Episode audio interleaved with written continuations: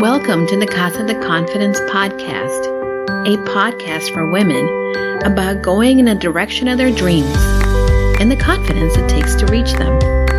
I'm your host, Julie DeLuca Collins. I am a dreamer, a traveler, visionary, risk taker. I am a lover of books, activist, philanthropist, and most of all, a supporter of women in their dreams. If you stumble into our casa for the first time, welcome. If you've been here before, I'm so glad you're back. Grab your drink of choice, settle in, and make yourself at home.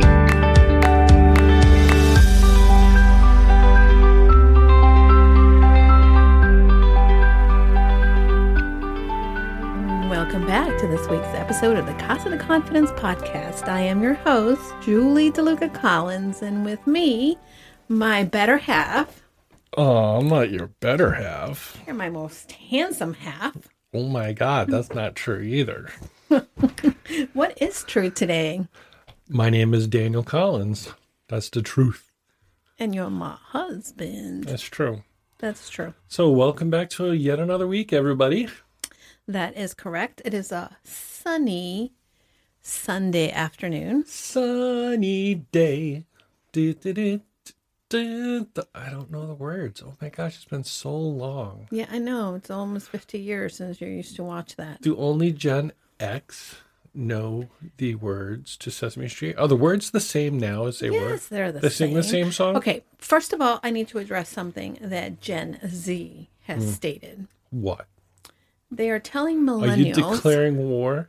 Not declaring war on anybody, but I just I I, I saw this several times on TikTok today Mm-hmm. that Gen Z is declaring war on millennials, and they are telling them Millennials are Gen Y. yes, thank you for that.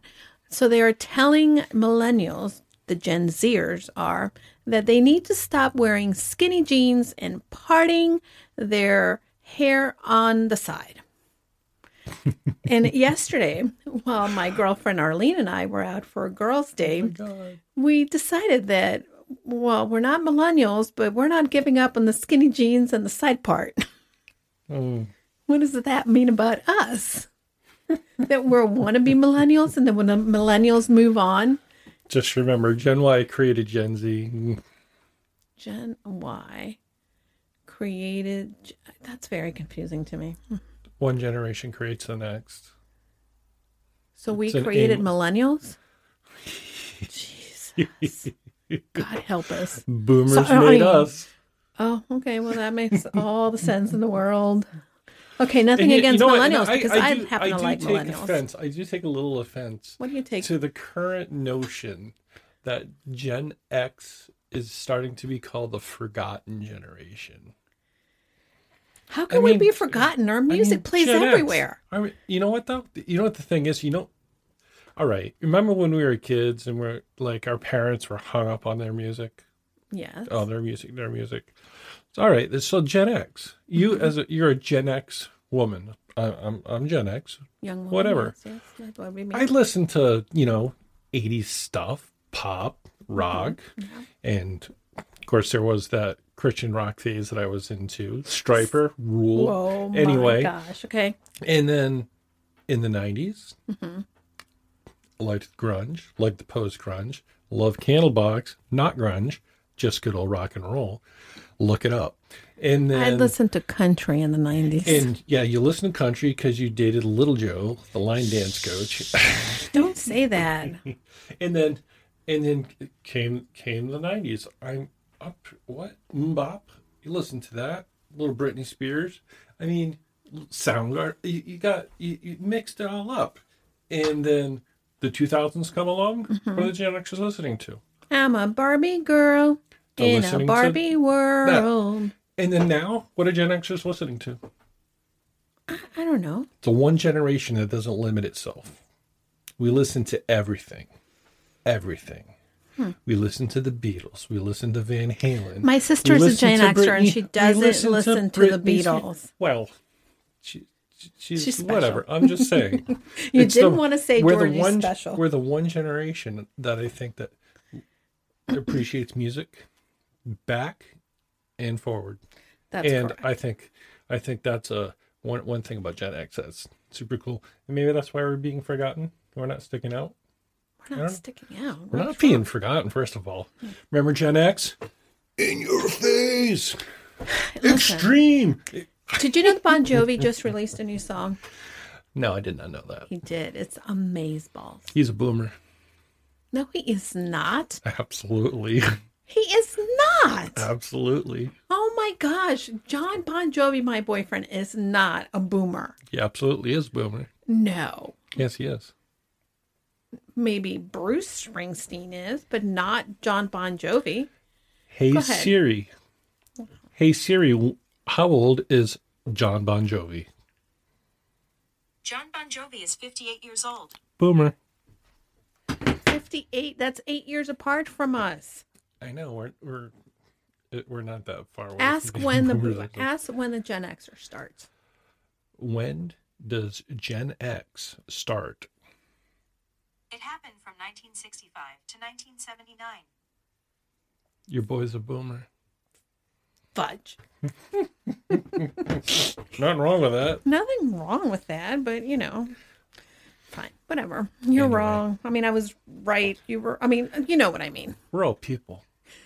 Hey, by the way, People are people. Why can't you see? oh, and here he goes singing you and again. I You should can't get help along so awfully. All right, we were thinking with Arlene um, Hmm. yesterday as we had our little girls' day out. Not we. You. You guys. Yeah, Arlene not and I make a we. we. No, you're not part of the we. Oh, so yes. We were thinking that Speaking of we, I've been drinking a lot of water. I might. I gotta step out for a second. no, you do not step up. Just okay. Tell Come your on. story. Okay. go so ahead. you, um, it's your birthday. You're going to be turning 50 this year. in October. It's a little early. No, it's not. It's six months away. yeah. yes. What's up? Don't you want to start counting down for your special day? So I can see that Julie's gonna want to go on a trip for my birthday, so she can travel someplace. That's what Julie may not like. wait until your birthday to travel. You know how I had a fiftieth last year? what? You know who had a fiftieth birthday last year? Who didn't have a birthday party last year? You mean? That's you. That's me. yeah, you're so lucky you get to You know. maybe have a party if you wanted to. I don't know. I don't know how long this thing's gonna go. We'll Anyway, out. yeah. Anyhow, so Arlene and I had a nice day. We went to Mystic, Connecticut. We did not have Mystic pizza, but we did Ah. have cocktails. That's an '80s reference right there too. Mm-hmm. For all those not in the Connecticut area, you may have heard of Mystic through the movie Mystic Julia Pizza. Roberts. with Julia Roberts and other other people in there. Yeah, I forgot everybody else in it, but Do you realize I grew up in Connecticut, right? yeah. Can we move to Mystic? I really like it there. It is very nice. I like I've it. never seen the movie Mystic Pizza. Ah, guess what we're watching this afternoon? you know what? You have a way of trying to get me to watch TV with you. I've actually never seen it. You've never seen it. How can you not? Why have would I watch it? that movie? I don't. I don't know. It was a, a staple of our generation. It's just a, not really. It was kind of like old people movie back in our generation, though. not. Kinda. Well, I re- No. I remember the older people wanting to see it. Hey, you know, I was a bride. I was a maid of honor at this wedding. Is it a wedding movie, It Mystic wedding Pizza? movie. Yeah, but listen, well, it See, has a wedding. I was I was watching the Goonies and okay, let me just tell you this point. You're going to be amused Indiana by this. Jones. Stop talking. I'm going to tell you this joke, this thing. You heard that, right? That was kind of mean. And- no, because I'm trying to Stop talk. talking. Wow, that's I'm not trying. how I to, I'm sound. trying to talk. Shut up. I tried to get the talk in there. Look, so there is this wedding that is going to happen but doesn't happen in the movie. Okay, spoiler alert. And the bridesmaid dresses for the wedding remind me of this dress that I had to wear as a maid of honor to this other wedding I was maid of honor at. That must have been fun. It was a fun wedding. Mm-hmm. Anyhow, Anyway, all right. Well, I wanted to tell you that I, I am very proud of you and I thank you for all your hard work. You've been working very hard this week. wait a minute. What? Oh, I don't know. Go ahead. What have I been? What have I been doing this week? You've been going to your job every day very early and working 12, 15 hour days. Yeah, got to do what you got to do sometimes. Yeah, you got to keep your wife living in the lifestyle she's accustomed to. Yeah, the last couple week, last couple of weeks have been pretty extraordinary, but it- Extraordinary. You're using as- a big word. as far as workload and uh I just got to tell you, it's probably going to continue for the next yeah. I saw the that. better part of the year coming. So, but this isn't about me. You're right. It's always about me. No, it's about your guest It's about our guest. and your listeners. oh my goodness. I'm so excited about this interview. Yes. She has lived in Paris, is a traveler, Really? loves fashion, loves glitter and pink. I know Sharon Studley would not appreciate the glitter, but I do. Sharon Studley hates glitter. I don't know why, but Julie's guest this week is body positive fashion and travel blogger Callie Richards. Callie is an amazing young woman that lives in SoCal. And I met her through the internet. We just um, connected because Where's SoCal? Southern California, Daniel. Oh, why didn't you just say that? Because it's SoCal. I'm hip. Laughing at me. Listen, just because you haven't been to oh SoCal, I have been to SoCal. yeah. Is it LA and SoCal? Did you go to LA? We went together. Oh yeah. I forgot. We went to Whiskey a Go Go. Oh, that was a fun trip. So Kelly is a southern. We did go to the whiskey. We went to Whiskey a Go Go. Oh, did I tell you I had a whiskey drink yesterday? It was delicious. We were out in front of the other place too, the Viper Room. Ooh, the Viper Room. That was a fun trip We didn't get to go inside. when we though. used to travel. We were in hmm. the we were in the whiskey though. So anyway, sorry. We're, we're, I'm so easily distracted today. I'm ooh squirrel shiny, but you know what? I I actually was going to talk about ADHD because I'm thinking that I really need to get diagnosed with ADHD. You know what? Don't laugh. you need it. Okay, look.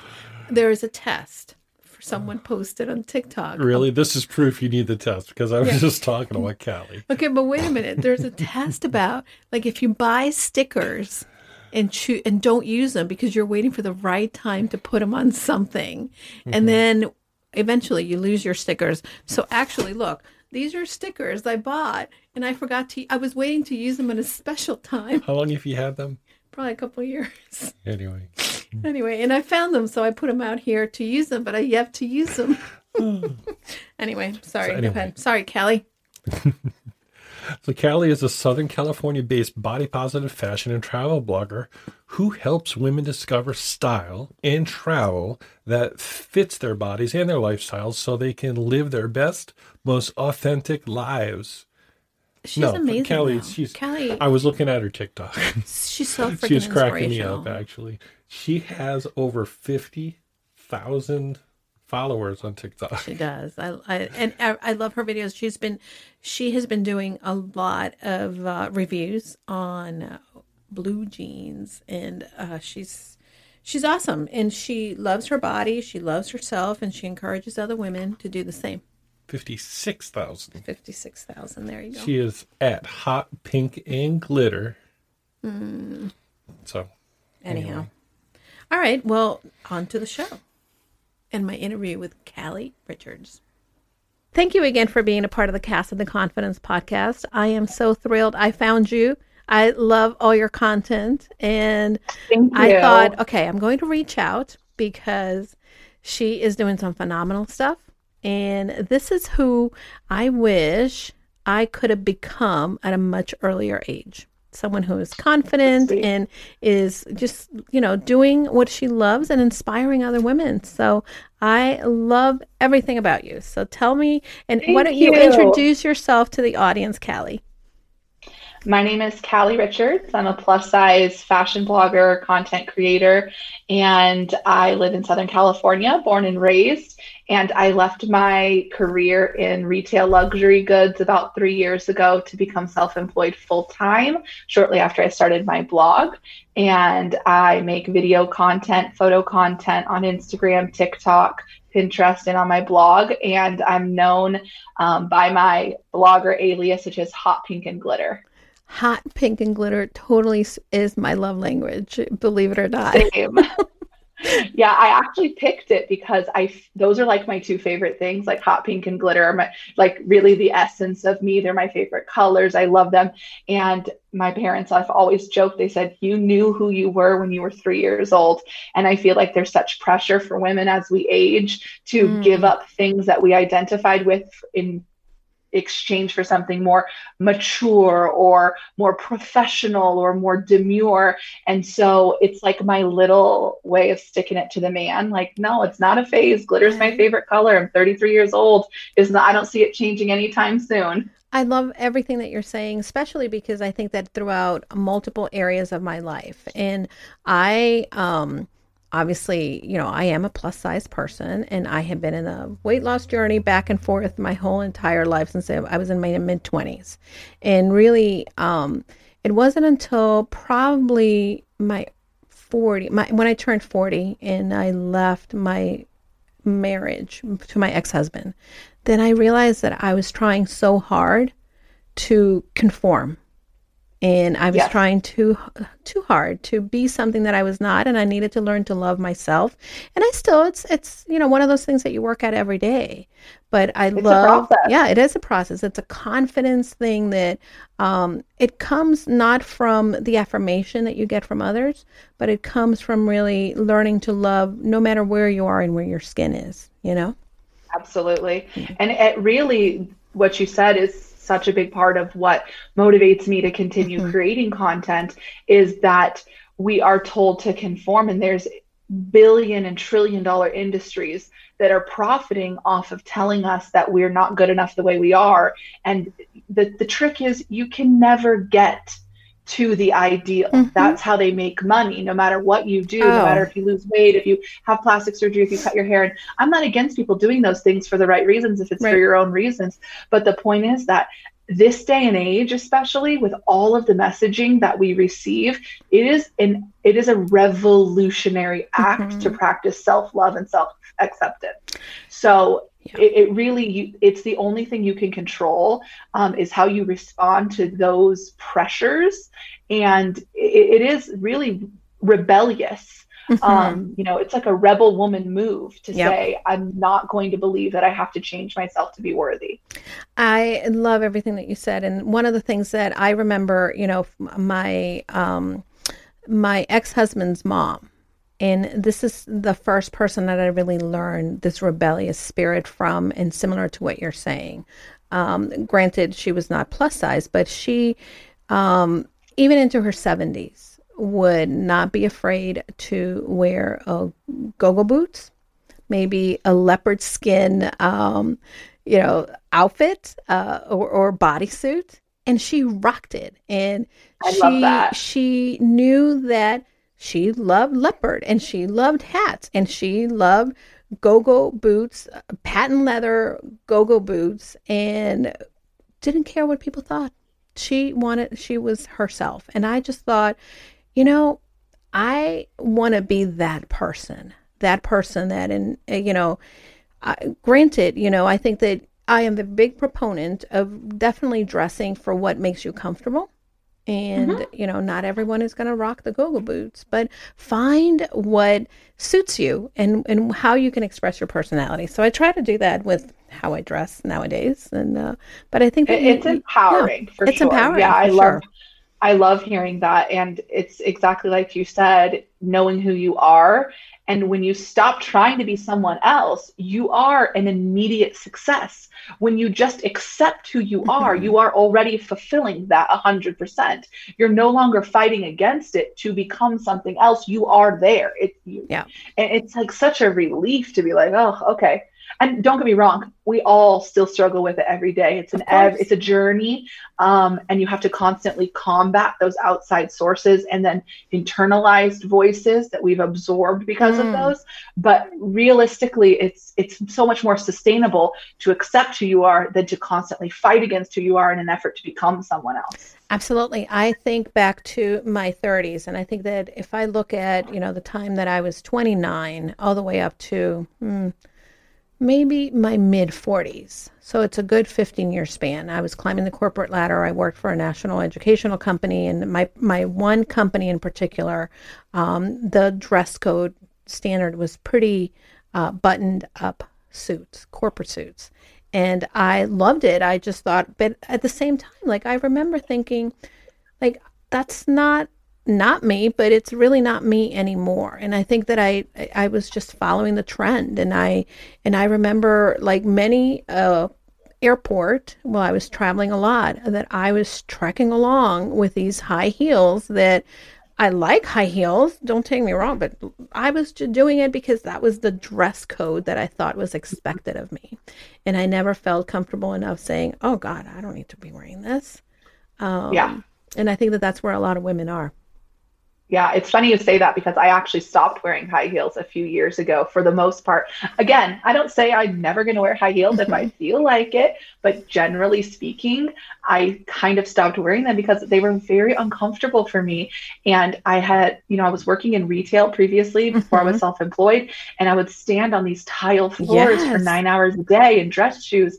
And I thought to mm-hmm. myself, you know, this is not making yeah. me happy. Why? And I feel my prettiest and my most confident when I'm happiest. Mm-hmm. And like, it's very hard to be happy when you're in pain. Yes. So if a piece of fashion is causing you pain, it's a no. It's a no. It's a no. It it's a hard no.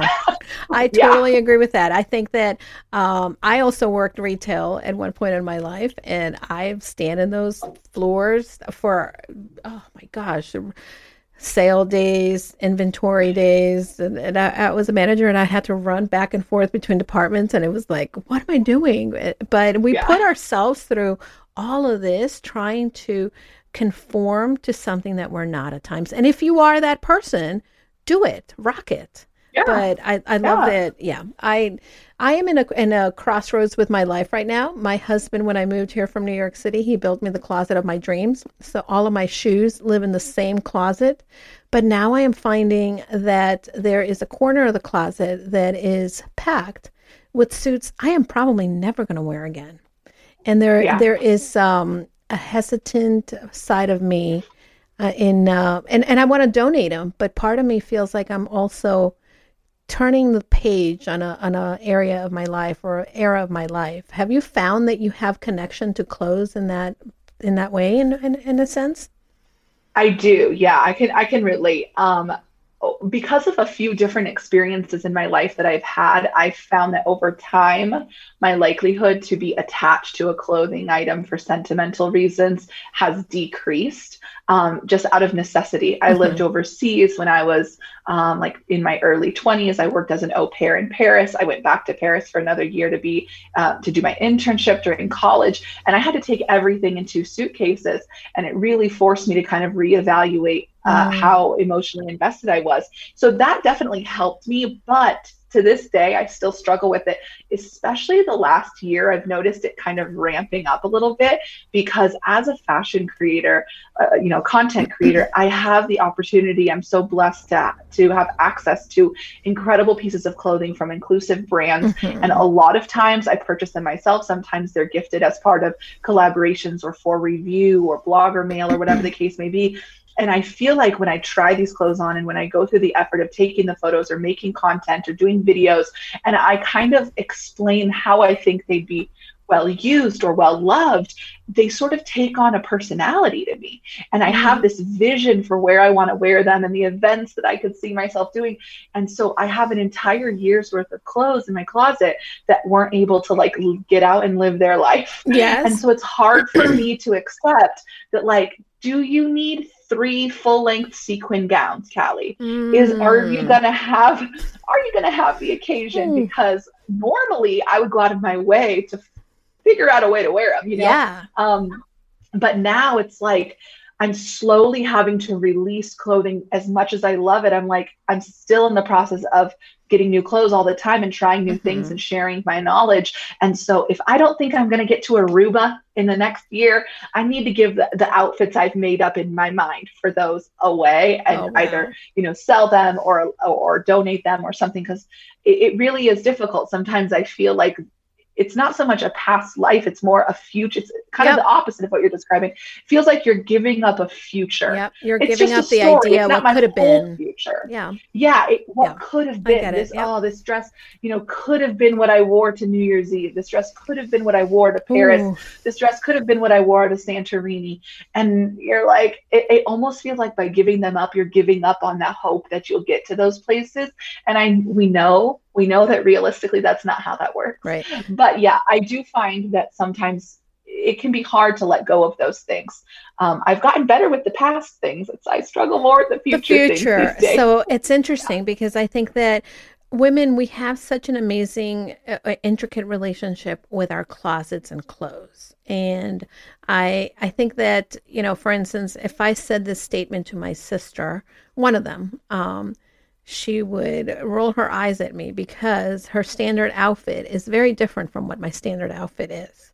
Uh, she likes to wear jeans, a t-shirt, maybe some sneakers or boots, but um, you know, and and I don't think that she necessarily feels like she's that attached to her clothes, but I think that in mm-hmm. some ways, all of us um, have a relationship to either what could be or what something represents and there's an emotional tie in in how we define ourselves. I i think Absolutely. that you're you're definitely sharing from an area that i i totally see. Now what was the biggest challenge um in, during pandemic? Being someone who's a content creator that has these amazing accessibility to wonderful clothes what did you do? I- well, you know, I mean, I think that for me, the, the one of the hardest things was just the literal content creation itself. Mm-hmm. You know, at the very beginning of the pandemic, we were on h- hardcore lockdown. Yeah. Um, you know, my family, at least, we practiced. We didn't go anywhere. We had the Instacart bring the food in. We really avoided anything that was not absolutely critical. And we're still pretty, pretty darn conservative with our movements here. Same here. Um, and we i mean we go to the grocery store now okay mm-hmm. full disclosure mm-hmm. we wear a mask we go to the grocery store um, if i need to go get something from the dollar tree i put on a mask and go into the dollar tree mm-hmm. but you know indoor restaurants are closed up until a week ago outdoor restaurants are closed um, a lot of stores and things like that are closed because it's not worth it for them for the 10 or 20% capacity that they could allow in mm-hmm. with masks and whatnot. They're like, you know, we have a lot of little boutiques around town. It's, it's one person, right? It's two people. It's not worth it for them to staff that. Yeah. Um, and so what's happened was I found it really hard to like, A, feel safe in leaving the house to go mm. create content and i really don't generally create content in my home yeah. i i'm very lucky to live in a state in an, an area with roughly 300 days of sunshine. Yep. So I go outside and I find cool places or I just go about my day and wear what I'm going to wear and then I take a photo while I'm there.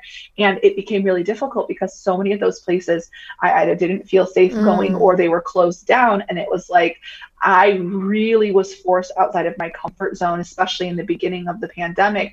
Like, how do I make content from my bedroom, what my living room, mm. uh, my front yard, my backyard, like, um, and I think that one thing that it did teach me was we were really all in this together yeah. and that you know i would create some content that was a little bit different than what i usually would mm-hmm. and i mm-hmm. also kind of tried to pivot to what my real life was and what everyone else was experiencing. So I talked a lot more about comfortable clothes, mm-hmm. about loungewear, about pajamas, um, about maybe what I was cooking that night or something, because it, it really I couldn't have continued on exactly mm-hmm. the way that I did before. A large part of my blogging was travel related, right. I was travel related until last year. and I'm like, well, okay, that's not going to happen that's this year. So you better find something else to talk about.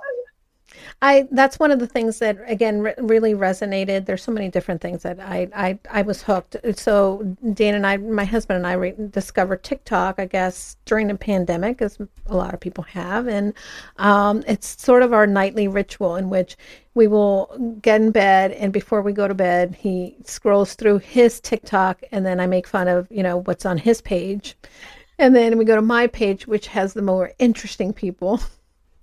so so you definitely have shown up and i'm like i love her. I love the fact that she travels. I love that she's so confident. And i also really appreciate the fact that you didn't just give up and say you know i can't do this. You said well how can i? And you created that whole new shift and pivot in your mindset. And i think that that's definitely what creates this uh, ongoing um, ability for you to resonate with your with your audience Thank you. Yeah. I hope so. you do. You do for sure. And um, as a traveler, because I love traveling and traveling is one of my favorite things, I cannot wait to be on a plane to Europe or to some island where um, I can just wear that cool outfit. I actually bought funny um, for the fall I finally, and I haven't really been out very similar to you. I've been really, I have an autoimmune, autoimmune, so I can't really be out and about. My husband has done the predominant of being out and about, but I finally went to Target. It must have been October, I think. And I went to Target, and I know they have a new line of plus size, and I went and I purchased an outfit and I'm like, I need a new outfit. I need a hat. I need some new jewelry. And I, I don't care if I have to wear it at home. And that's what I did. And I was like, okay, perfect. That it was just right down my alley to do that. Um, yeah. And I have honestly, like, even in the last, I don't know, maybe three or four months, like, I feel like through the summer, I was like, okay, we're all in this, whatever. and then it started to stretch through the holidays. I, I was on the same page as you. If I have to wear it at home, I'm going to dress up. To, not every day, but I'll get up. I'll go to the grocery store. I'm going to wear a whole outfit to the grocery store. Yep. I'm going to wear a whole outfit to Target. If I've got to yeah. go buy a gift to send someone who's having a baby, somebody's, I'm getting dressed to go to the post office because uh, otherwise these clothes will never get out of the closet to breathe. Yeah, and my you know my sister makes fun of me because I have two sisters, but my my sister who is not into clothes, she makes fun of me because if I do go out and I wear a mask, I'm still wearing my lipstick. It's just like, why are you putting lipstick on? I'm like, uh, I I don't know not to not put lipstick on. I don't feel like myself, right? Yeah, definitely. so you've been in the search for uh, you. You've been doing a, a segment on jeans. Tell me, what are your favorite jeans so far?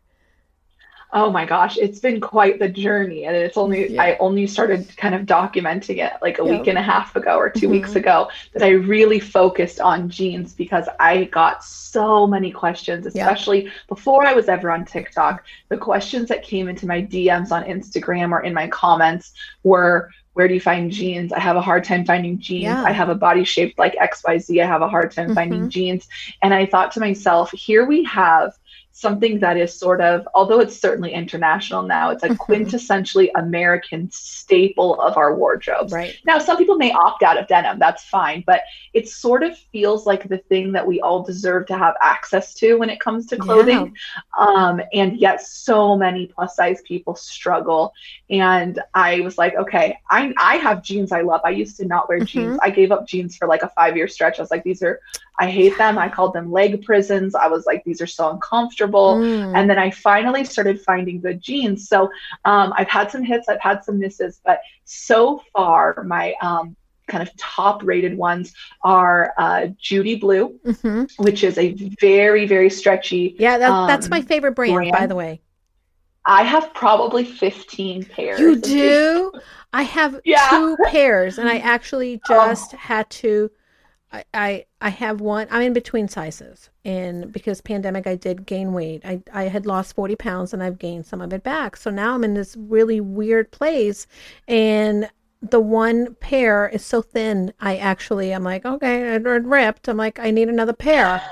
So, yeah. but yeah, I love them. They're my they favorite. Are, they're very comfortable, very comfortable. I love those. Um, I mean, I might have a dozen. I don't know, but I, like, it's a lot That's of Judy Blue. Great. Uh, yeah, it's it's been a long time coming, mm-hmm. but I will say the good news is, is that when you have that many pairs, you don't wear through them as fast because yep. they go they get cycled through. That's so where I go wrong. That's good.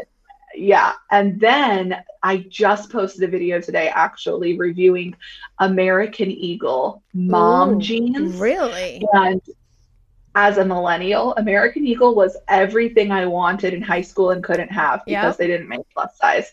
And I was, and it's funny because I actually told this on a live video the other day. The only, I've been very blessed in my career. The only job I ever interviewed for and didn't get offered was a job at American Eagle when I was a teenager. Wow. I had to wear, I'm sure they had to wear the clothes Right. and I couldn't have Yeah. worn the clothes. Yeah. So whatever. Um, my last retail job was at Louis Vuitton. So I Mhm. managed Right. I, I, I, you know, didn't stop me. No, but, no. um, it's so funny because I just I got two pairs in the mail, and they, you know, they had extended their sizing, and I tried on the first pair, and I was like, this is, frankly, it's garbage uh, for my body shape. Right, I right. could see the quality was there, but the Mhm. cut was not it. And then I just tried on the Curve line okay. mom jean. I'm gonna have to go check it out. Mom jean. I gave it a 9.5 out of 10. okay It was Okay. Amazing absolutely stellar 50 bucks full price if they're not on sale you can get them on sale i That's think great Um, but price it's worth every too. penny yeah it was worth every penny um so so far the judy blue Okay. and the american eagle have my top two um and then my third one which has got a nine out of 10 Mhm. still really good is actually um a german brand that's also available now I in the united that. states called Ulla Popken Yep, I saw that. and um, amazing quality really really and they have a little bit of different cuts Mhm. um, i do like a skinny jean but for Mm-hmm. people who are looking for like straight legs wide legs things that are a little different they have a refreshing selection Yeah. um, and the quality and fit is just absolutely elite Now, for someone who um, is not sure, right? And I think that I have listeners that go through the span in ages, but I have I have some listeners that maybe are looking to refresh their wardrobe and they are not sure what fits them well. What would you recommend to them? Um, you know, it's hard because at least here, I know that fitting rooms are closed in a lot Mhm, of places, yep. and I know that it can feel overwhelming to um, start shopping online, especially if that's not your go-to. I'm a very comfortable online Yep. shopper. Out of necessity, I shopped online for a lot of years before the pandemic, um, but I know that that's a really difficult transition to make. Mhm. So one of my favorite things to suggest is to go onto Instagram, actually, TikTok if you have it, but if you don't, Instagram is fine, and look for look under hashtags or search for plus size bloggers and do your best to find someone who you think looks like you, like your body shape. Even if they're a different age, that's totally fine. Even if their aesthetic is different. If they mm-hmm. dress a little bit, you know, funkier than you or Right. a little more conservative than you, that's okay because what you're going to find is that they're going to link where they buy their clothes and what fits them best, what retailers and what brands and what cuts. And you're going to be able to know okay, she looks like me. She's five four. She's a size 22 or she's a size 12, you know, whatever the case may be. And you'll know at the very least that you have a similar sort of avatar mannequin to Mhm. reflect on. And it, it doesn't have to be plus size bloggers. If you have someone, you know, who's not plus size, Right. then by all means find yourself a straight size blogger. But I really think that there's kind of this untapped resource in Great content advice. creators and bloggers.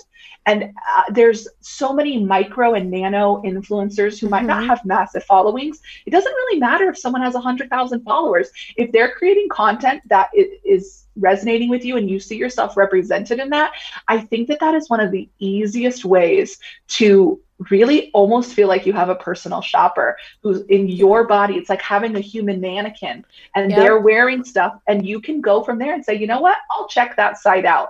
And at least you Mm. know that that is a good baseline. And then you choose the things that call to you from there. I, I think that that's excellent advice because I think that many women, um, again, we we tend to follow trends and we tend because we're in that uh, search for confidence or for feeling better or for conforming again, like we've talked about. But we've never really.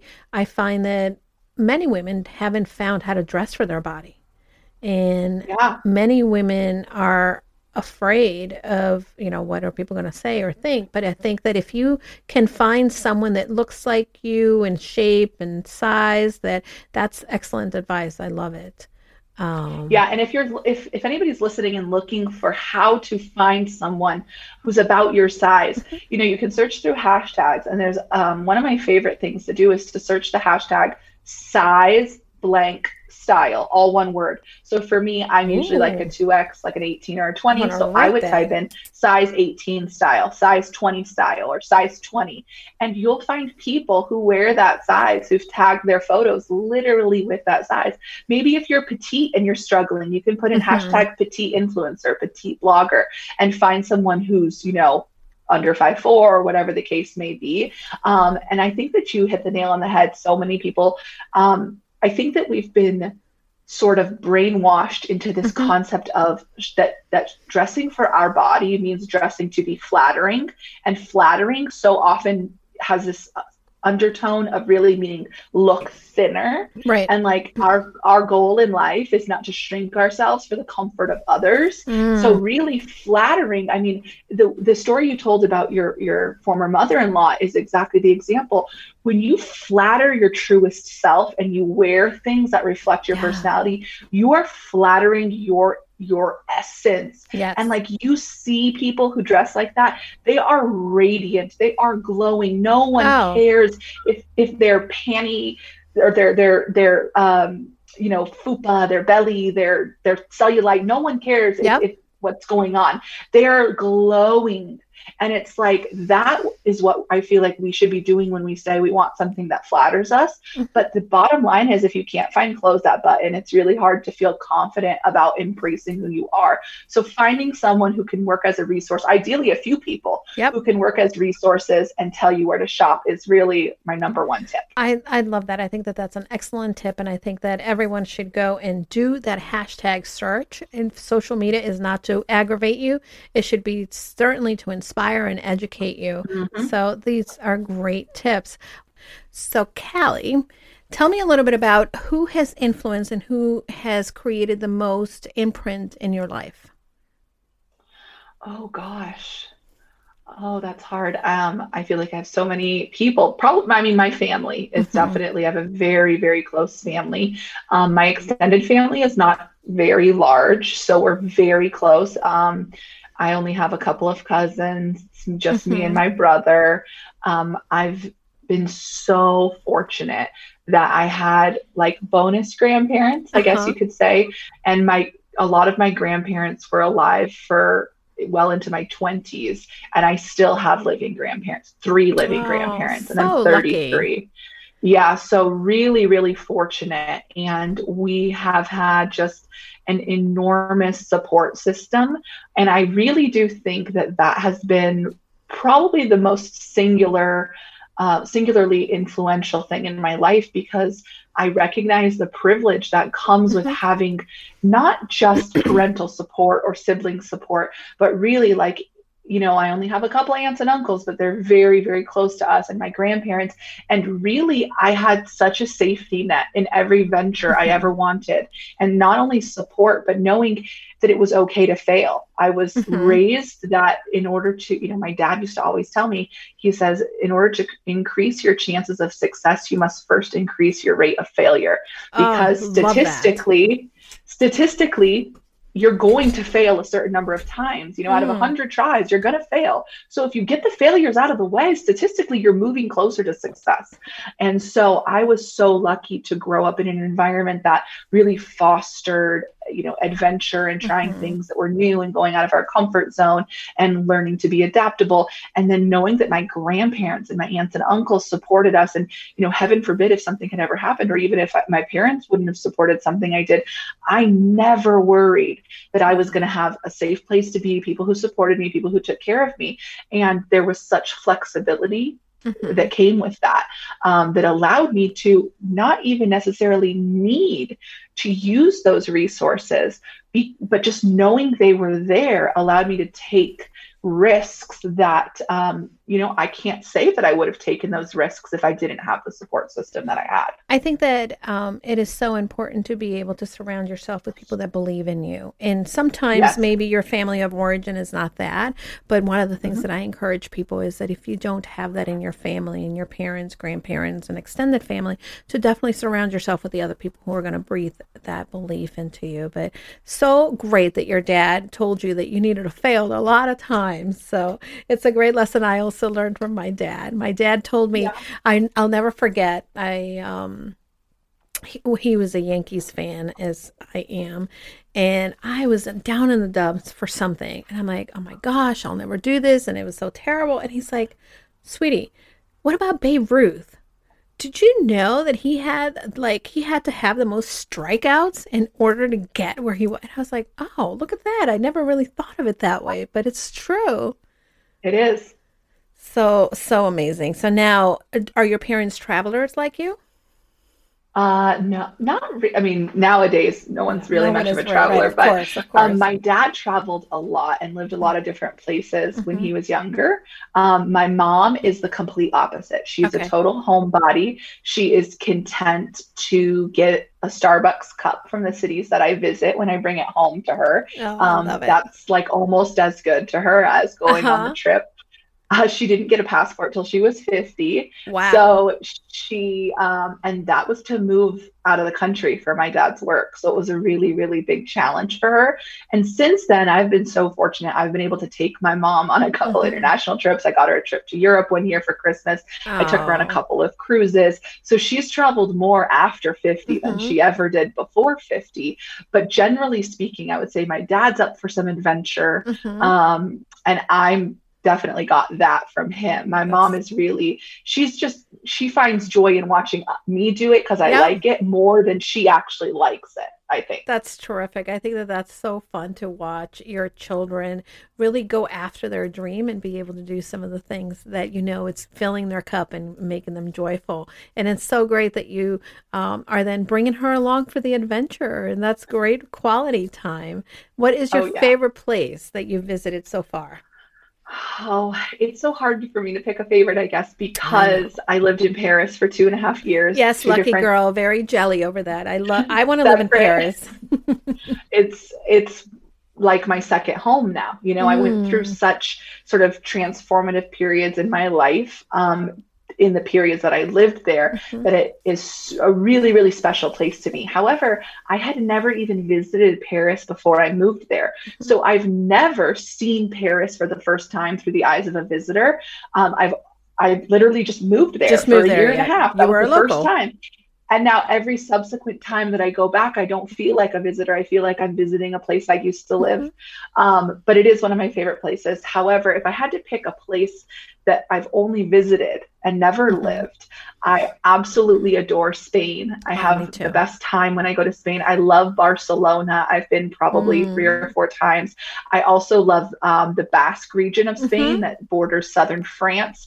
Um, I really love San Sebastian is one of my favorite cities in the entire world. Um, and then I've always had really good times in Sweden of all oh, places. Oh, Sweden is terrific. I, I love Sweden. love Sweden. Yes, I've been there half a dozen times. One of my very best friends in the whole world was a foreign exchange student at my high school oh, from wow. Sweden. And I go back and visit her when when I can and she comes here when she can. And then recently um I, I so crazy. I never thought I would say that London was like one of my top five cities in the mm-hmm. world because the first time I ever went to London, I was leaving Paris after a year and a half of living there. And I stopped for like a four day trip on my way home to California. Mm-hmm. And I had thought about doing a year abroad in London. And I ended up going to Paris. And I kind of like, to be honest, I always felt like maybe I had missed out on something. Mm-hmm. I loved Paris, but you, it's the unknown. You know, you don't know yep. what you missed out on. And I had to learn a new language to live in Paris, and I could have skipped that part if I'd gone to London, you know. um, but I, I remember the first time I got there, I was like, well, this is cute, but like, it's not Paris. Right. Like, but now I've been back like another four or five times since then. And right before Corona hit last year, I spent a whole week in London in January. Oh, and so I had lovely. the best time. And I realized that the reason that I think I love London so much is that in a really weird way, it mirrors almost like opposite of Los Angeles for mm-hmm. me. And being, you know, from SoCal, I know that LA, I have a deep, deep love for Los Angeles. And I know that it is not necessarily a tourist friendly city. I don't think that it shines its brightest on your first visit. Yeah. I don't think that it's easy to navigate or understand or appreciate without a local guide to Agreed. kind of show you around. Um, and I feel that way about London. And so I, I guess I sort of, it, endeared itself to me the more I visited it because it sort of reveals itself more and you get to learn about it and you go back and visit restaurants the mm-hmm. second and third time. And I was like, you know what? This reminds me of LA in that sense. And so I do think that when you love London, you really love London, but I don't know that it's the easiest to love off the bat. Agreed. Um, so it, it's definitely like nowadays it's very high up there for me. So I you're you're speaking about all my favorite places in the whole wide world. I I want to unpack this a little bit. Uh, the first time I went to Paris, um, I always said I wanted to live in Paris, and I didn't get to Paris until my early 30s. And I remember I was actually coming from Sweden. Um, I had taken a trip and I was in Sweden for a week. And then from there, I went to um, Finland for another week. And then I did Russia in another week. And it was a phenomenal trip. And on the way home, I, was married to my ex, and, and he's like, um, what you're booked yourself to Paris? I said, I went to all over Europe and I didn't go to Paris. Are you kidding me? I'm going to Paris. And I'd already been to London, I'd been to Spain, I'd been to Italy, but not Paris, which was the place for me. And I remember coming out of the metro at the Louvre and I remember just like you come up and there it is. And yeah. I I still can transport myself to the feeling of seeing that imposing building that you've seen in movies and in pictures and no matter what and in postcards and then all of a sudden I was sobbing yeah. sobbing because I thought I'm here and it was the most fantastic, beautiful time.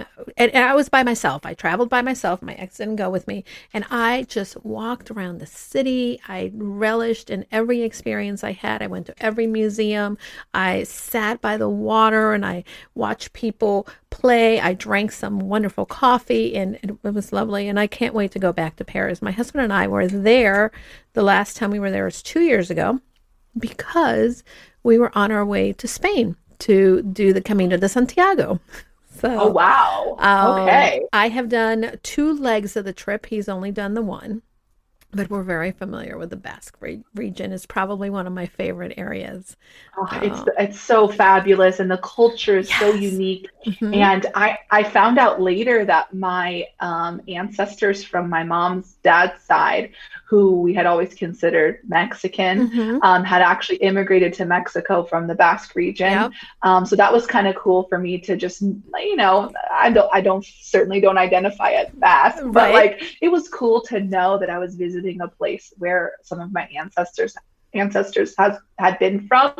Um, the food so is cool. fantastic. The view, yes. I mean, the architecture is just so spectacular. And um, yeah, I, I, mean, it's it's kind of rare. I feel to find mm-hmm. another American who can appreciate Basque Country. I, I so love Basque Country. I love it. Yeah. When uh, my husband decided to go, uh, because I I was going to go whether he went with me or not. I went with a girlfriend the first trip, and we I can only get two weeks off, and obviously the Camino is definitely longer than that.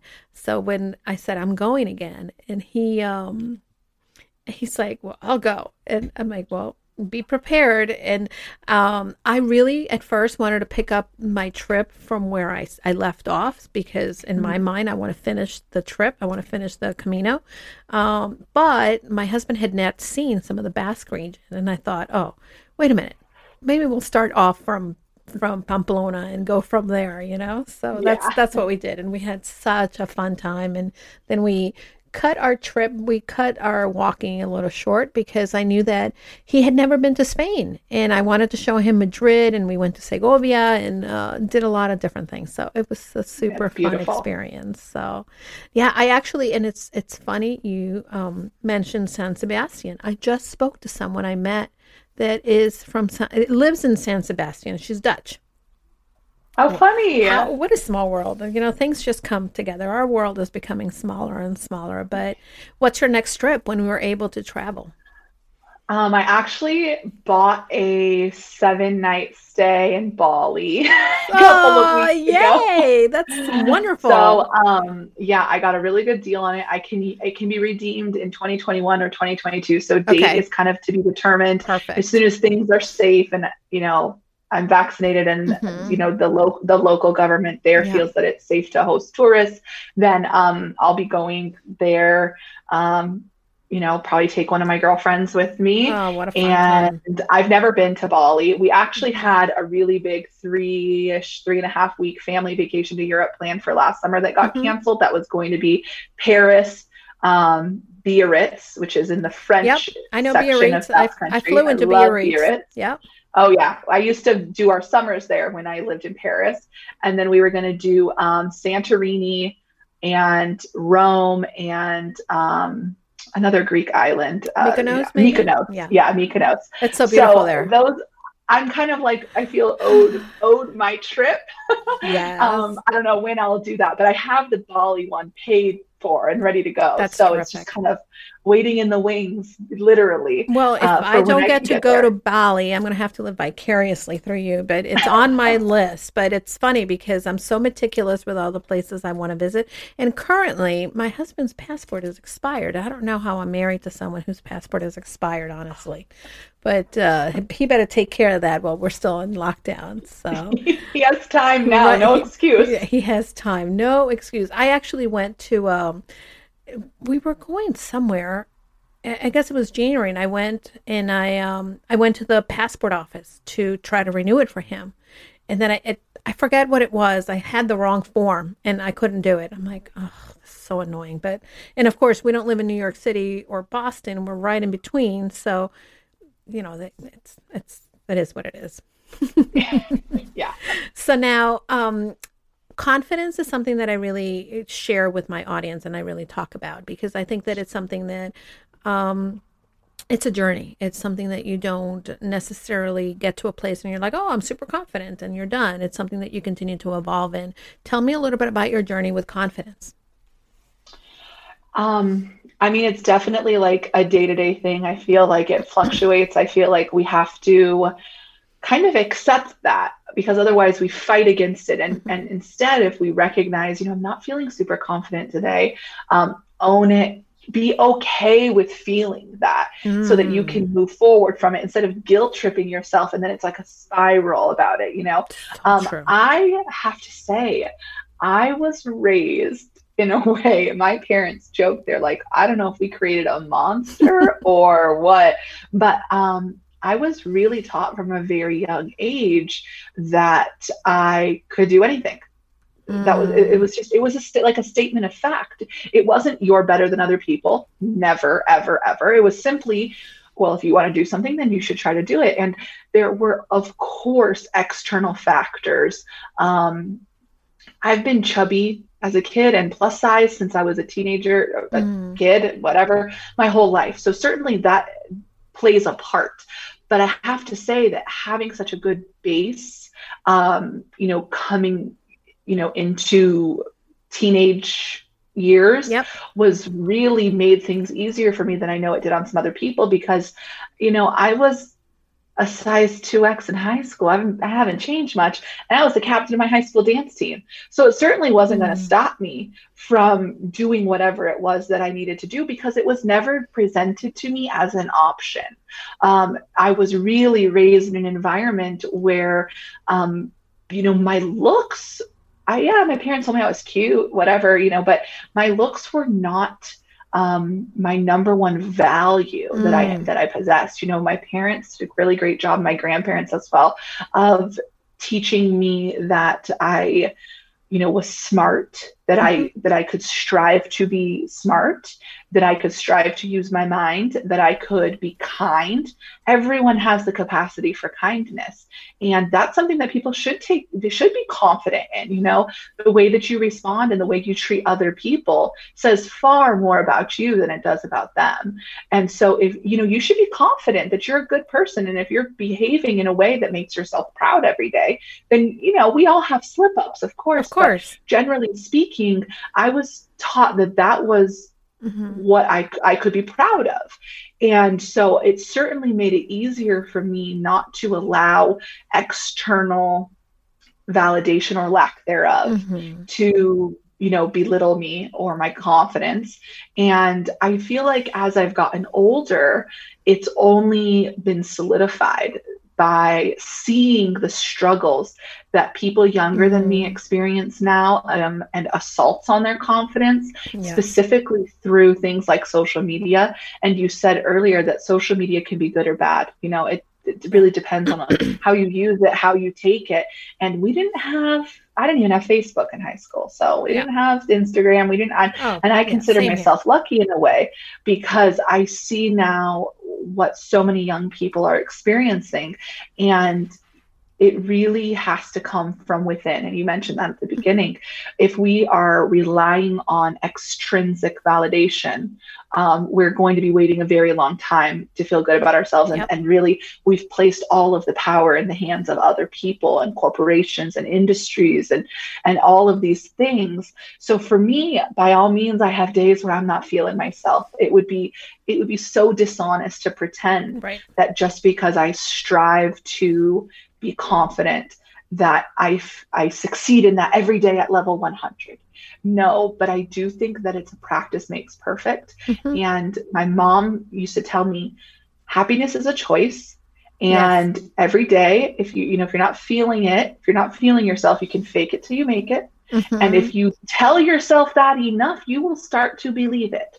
So, and, and I, it, I- it, I swear it works. I, I am I am know- a big fan of everything that you're saying because I totally agree with that. I think that happiness is a choice. Sometimes you have to decide, well, what feeling do I want to generate? How do I want to feel at the end of today? And there's days, you know, this morning I, I wasn't I was tired and my husband got called to who knows go to work at some ungodly hour and I thought, ugh, okay. And then I thought, no, what do I want to be happy about today? And when I go to bed, how do I want to feel? And I want to feel, and my word for the year is relentless, and that I'm going relentlessly after my dreams. And I thought, I am a badass, relentless bitch, and I'm going to feel like that by the time I go to bed tonight. So I, I think that that that. is a choice. And you are in an area, in an industry in which it, let's let's call it as it is. There are haters. There's people who are mean in the internet. How do you handle that? Yes. Um, so first off, I am as proactive as I can be with the tools that are given to me. And I feel like that is something that I I, I recommend so heavily, so passionately, because uh, you do not need to subject yourself to unnecessary trolls and haters. It does not earn you brownie points. No medal is coming in the mail Yes. because you allowed somebody to speak to you that and by all means i'm not victim blaming when you're Nope. the victim of verbal abuse it's not on you it's always on the person who made that choice but it is available to you to use the tools that are given by certain platforms like comment filters blocking unfollowing and things like that so what i do is i have comment filters on certain Mhm. platforms like facebook and tiktok people cannot they can try they'll think that it's been left but they cannot use certain words trigger words that i Yeah. think could be yeah they're abusive towards me but more importantly i don't think that those kinds of comments foster a feeling of a safe Mhm. community for the followers that i have Yes. because I want the comment sections of my posts and my videos and my blog and all of those things. I don't want people to be subjected um, who are in a different place in their journey and their confidence journey. Um, I can handle someone calling me fat. It doesn't bother me. I, I'm fat. I'm brunette. What? I'm a woman. What else? Come up with something better. Right. You know what I mean? um, it's not interesting to me. But I know that not everyone's at that point. Mhm. And so I not only don't feel the need to subject myself to reading those types of comments, but B, I don't want other people who've been who come to my content for uplifting, supportive reinforcement to have to be exposed to that type of negativity. So my first piece of advice is to use all of the tools that are available to you. There are comment filters available on platforms like Facebook and TikTok Mhm. so that when people try to say things, if you know there are certain words that people could be using, you can just block them. They can't even comment those words. The other thing is to I unfollow accounts that might, and it ha- it's not a reflection of the account. right. It's for me that could make me feel a certain kind of way.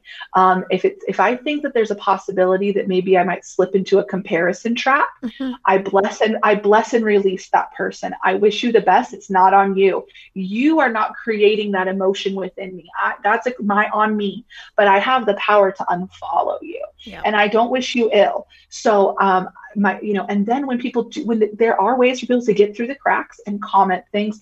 I get dms on occasion. I'll get comments that are rude um, you know things of that nature. And i don't spend i don't invest any time in it. Do not mm. feed it your energy whatsoever. Yep. immediately delete it and block delete it and block delete it and block. I don't engage in conversation with people who are committed to um, projecting their internalized hate it's an internal problem for them. I feel bad for them.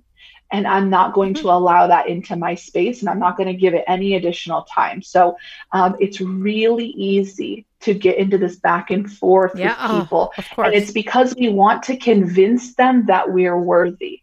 But in reality, we are worthy. Mm-hmm. We don't need that to convince these people. It is a statement of fact, whether they acknowledge it or not. Delete the comment and move on with your life. They don't deserve any additional time, energy, resources, or emotion from you. So for me, it's very black and white. It's just like, and I have to say that by using those different tactics, it has decreased over the years. A lot of people, as their mm-hmm. platform grows, the, the hate increases. But um, first off, if they can't comment the bad words, then they, it's going to be really hard for them. They're going to get very right. frustrated. They're not going to get any response from you because they're doing it yep. for a response. You're diffusing the situation and everything yeah. that you are saying. Such wisdom. You, you're amazing. You really are. I think that this is something that I wish a lot of people, especially in the last year, right, uh, I keep hearing, oh, I hate Facebook. I hate this because people are not curating what is going on in their feed. People, and so for instance, for me, I, I, I welcome different opinions. I respect them, but if you're going to be disrespectful to me or it's going to trigger somebody else, delete, block, delete, block. Yeah. Period. It's, it's so simple. And I yeah. also liked a lot of what you said. And I think that this is where, um, as women, we tend to go wrong. You also you bless someone but if they're going to trigger you into being into that comparison trap because it is a trap. We all do mm-hmm. it. We all yeah. like, oh my gosh, look at her hair. It's curly. I have straight hair or vice versa, right? We we have to swim in our own lane. And this is something that we have to say you know what? Good for her. And that's and actually it's funny you should say that i was actually just going through this uh in this week because i i'm i'm i shifted into a new role in my life. And i in my last role in the corporate america i was doing something else. And now um, I'm I'm a smaller fish than I was in my corporate career, and it's okay. And this is where I'm at. But I need to be able to let go of all of that. I I really appreciate everything that you're saying. I could probably talk to you for days and, and nights because there's so much to talk. Tell me what you're looking forward to in in the future um, right now, and what are some of the things that you're working on. Um, I'm really, I mean, right now, like in this moment, I'm so excited about um, creating content that is slightly less perfected than that which I have mm. created in hmm. the past. Um, you know, the concept of like a curated Instagram feed where you go to a blogger's feed and everything has this beautiful filter put over it so that all the photos match. Yep. And and that's it's aesthetically pleasing and I have nothing against it. Mm-hmm. And it's important that we recognize that for some people who are creating that way, that brings them joy. It's right. their art form, it's their expression. Mm-hmm. It brings them joy to create that aesthetically pleasing feed. And I think that that's beautiful and we shouldn't reduce the value of that. But for so many of us, that's not what life looks like. That's yes. not approachable. It's not realistic. Mm-hmm. And sometimes it can create feelings of um, inadequacy. It can create feelings like we're, we're messy or whatever. Mm-hmm. And I think that we're actually going to see a slow and steady decline of the influencer of the past that has mm-hmm. a perfectly curated life yep. that chooses not to show their behind the scenes that chooses not to show them in makeup and, and by all means it's everybody's personal choice but for me i'm really excited i've kind of mm-hmm. relaxed mm-hmm. Relaxed the shoulders on my That's feed so presentation and I still strive to create content that inspires me because mm-hmm. I feel mm-hmm. like that it could then connect with you know resonate with somebody else. But I think to myself, you know what? If this is a good picture and it brings me joy and I like this outfit, I'm posting it. I don't care if it doesn't have the same filter or if I'm not wearing seasonally, you know, themed clothing for the holiday yes. or whatever.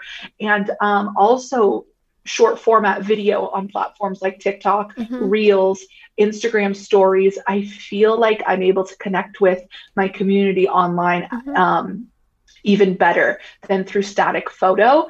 But it's accessible on their timeline, unlike live video. And I feel like previously those were kind of our Right. options. And we had long format video like YouTube, but we don't always have 45 minutes to watch you try on Mhm. everything you got at Zara.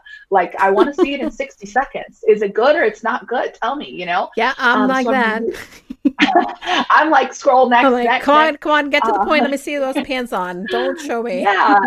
and I feel like it's also as a creator, um, and I mean anyone, not just professional creators, but for anybody, it's easier to be vulnerable and open for 15 seconds than it is for 45 minutes or 30 minutes. You know, I can make a 15 second, 30 second TikTok and be a little bit goofy, and it's really not scripted, and I don't have time to worry about it. Right. I just make it and then I post it, you know, I caption it and then it, Yeah. it, it goes. And I'm not spending two days editing something in a video program where I'm nitpicking myself. You know, my friends and I, we talk about uh, what are the pictures you didn't post because you looked at them too long. Like we don't Mm. post pictures from trips and outfits that, that were adorable photos that were special, that were whatever, because we nitpicked ourselves. We looked at them too long. And so right now, in terms of work, I'm very excited about that. I'm also very excited about working with brands that have started to extend sizing where previously they so hadn't. good. I had a lot of mixed emotions about it for a while. You know, when we when I first started, I thought I kind of had this, you know, maybe resentment was the right word mm-hmm. towards brands that had excluded me my entire life, and I felt a sense of loyalty to brands that had always been there. Right. You know, I I, I do not accept Torrid slander on my page because Torrid was the only Yeah. store that was there for me as a 15 year old fat girl, and they're still out there hustling, and it doesn't mean mm-hmm. that it's for everyone, and I get it Not. we have more options now. But for a long time, I was kind of like, well, I'm never going to buy from brand XYZ, even if they Mhm. did extend their sizing Right. because they didn't, they did it, they waited too long to do it. And you know what? I realized I have to let that go. I have to be open to trying new things. And now I'm getting to a place of excitement. You know, I talked about posting American Eagle Mhm. jeans. I have an order from, I, I can, Abercrombie and Fitch on the way from okay. some, they sell plus size jeans now.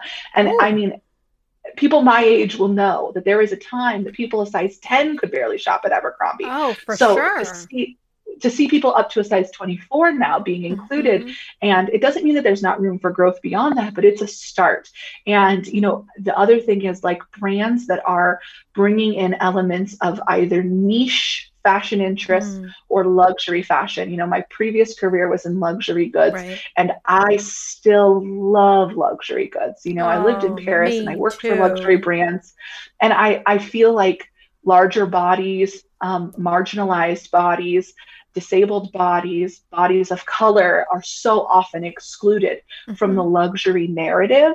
And now we're just starting to crack that a little bit. And I think that it's really exciting. You know, one example is Anthropologie a couple Mhm. of years ago, extended into plus size.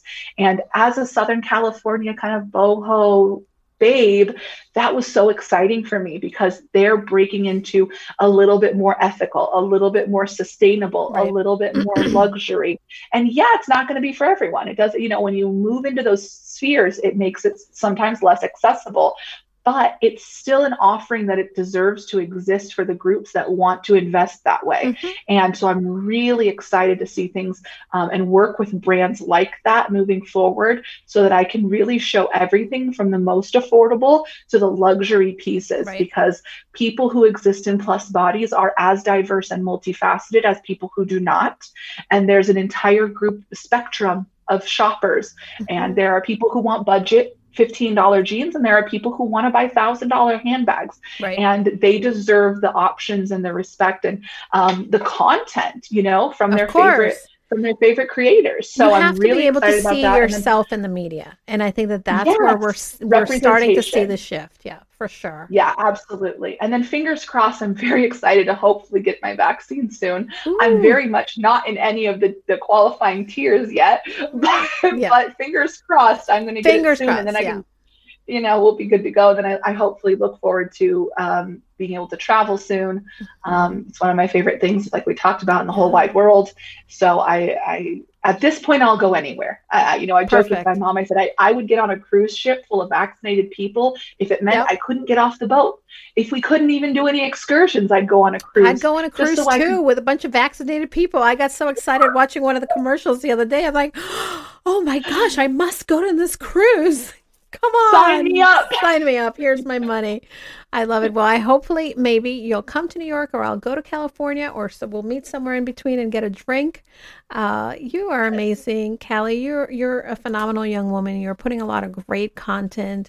You are sharing a wonderful journey that I know it's impacting other people. So I so appreciate you saying yes to come into Casa Thank de Confidence. And you will continue to be one of our favorite guests. So I look forward to continuing to collaborate in the future. I'll probably see you at Clubhouse. Yes, you absolutely will. Same here. Because I'm not sure you'll see me on TikTok so much co- posting content. I, I I can't wrap my mind around this yet, but it's it's because I'm a beginner, I suppose. So. There's a platform for everybody. That's I feel right. like for somebody who's comfortable in the podcast space, Clubhouse yeah. is really an ideal oh, platform. Oh, like, you know, we don't all have to do everything. We can't right. all be good at everything. that's right. Well, you know, the type A in me feels differently, but that's what I the work is, right? yeah thank you for everything and thank, thank you, you, for just your kindness and your time and uh, where oh, tell me where people can connect with you it will be in the show uh, notes can, but please uh, you can find me at um, hot pink and glitter on instagram on tiktok on pinterest also at my blog is hotpinkandglitter.com and even if you are not a fan of glitter, you're going to be a fan of Callie because she is phenomenal. thank so thank you so much again, and we'll talk soon. Yes, you have a great day. Why is it that at the end of every interview, at the end, I feel like singing a little song? I'm not going to do it this week. I'm really, I'm trying. Stop it! Don't, don't do it. It's like it. it's like the no react challenges on oh, TikTok. Because we're obsessed with TikTok. We need a more entertainment based life in our lives. You know, I'm never gonna get on that TikTok thing and it's and you're like, this is ridiculous. And then you get the app, you start watching stuff, and then you just find yourself sucked in. Sucked in. We're at me and Julie we're we're in bed at night. We're like, all right, good night. And Julie go, TikTok? I'm like, no, I gotta sleep. He's like, five minutes, TikTok. And I'm like, here. And I do my, I pull out my phone and we start watching TikTok on my phone. She's like, okay, yours is getting boring. All right. Oh, that was good. Oh, no, we gotta watch mine now your algorithm is ridiculous. He does have a dumb algorithm. It's like I'm not even gonna say he's like stuck in like tools and trucks and like people. Hey, if you're like on TikTok, different fashion own, sense you, than me. If you're on TikTok and you own a Ford Ranger, oh, you gosh. are now. It's your day. It is your day, Ford Ranger people. Wow, seriously. Uh, we've tried to do TikToks, but we're not that talented. Hey, excuse me. Okay, I know I am talented, but you know I was trying to be inclusive of you. We haven't been that inspired. I'm I did a couple. I did a couple TikToks, mm-hmm. but you know what? What? some of these TikToks are like, um, you look at um. I'm a job. If you look at look intricate. at look at Callie's She's TikToks, an expert. Oh my gosh, this is, I look at some of these TikToks. I'm like, these are this is hard work doing this. She's an expert. She knows how to do that. It's like, wow. I like, there's a lot that goes into okay, it. Okay, we're beginners. Perhaps we need to give it a good college try and try it rather than saying it's too hard. We are learning. How's that? You know what? What? Hard things? Mm-hmm. I don't know. I figured you'd have a quote for that. Hard things are only in your mind. That's it? No, we're all beginners. I'm sure Callie and all the rest of the TikTokers How are. about just do hard things? No, because your brain is trying to keep you safe. And then your brain is going to say, no, I don't want to do hard things. So you need to tell your brain, I am working on believing I can do this. So is there an alternative word to calling a hard thing something else? Yes. You know, I don't like to say it's hard. I like to say it's a challenge. How old are you? 12. He's 12. It's a challenge. After 40, it is a challenge sometimes. Oh my God, it's not that kind of show, but we better oh go. All right. Oh. Goodbye, everyone. All right, then, people. Go confidently in the direction of your dreams. And live the life you have imagined. And we'll see you next week.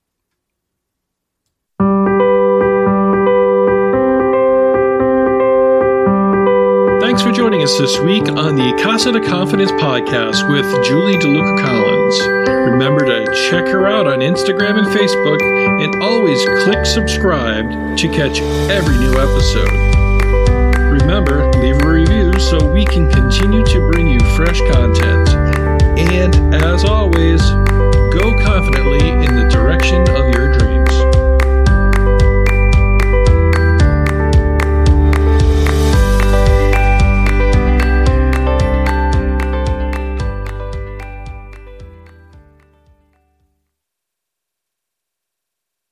Hi, everybody. I know that sometimes we get very lonely in this entrepreneur journey, and I want to invite you to join us into our limited time only purposeful you mastermind. For many of us entrepreneurs, we believe that we can do it all. But the reality is that doing it alone only creates a lot of overwhelm. So join us at the Purposeful You Mastermind. You can find out more information by going to bit.ly forward slash Julie's mastermind. This is going to be the place where you are able to then unlock your full potential and achieve long term success for your business, push you behind your current limits, expand your connections discover new ideas and implement them with confidence. You're going to get the support in all aspects and transforming you to the six figure business you've been looking for. Pause and get off the hamster wheel if you've been spinning around. This is a time where you can get that support from like minded entrepreneurs that are here to join you in your journey. Together, we can challenge the assumptions and land the speaking engagements and opportunities we want to grow our business and make an impact in the lives of people. See you then. Remember, you can find the mastermind at bit.ly, Julie's Mastermind.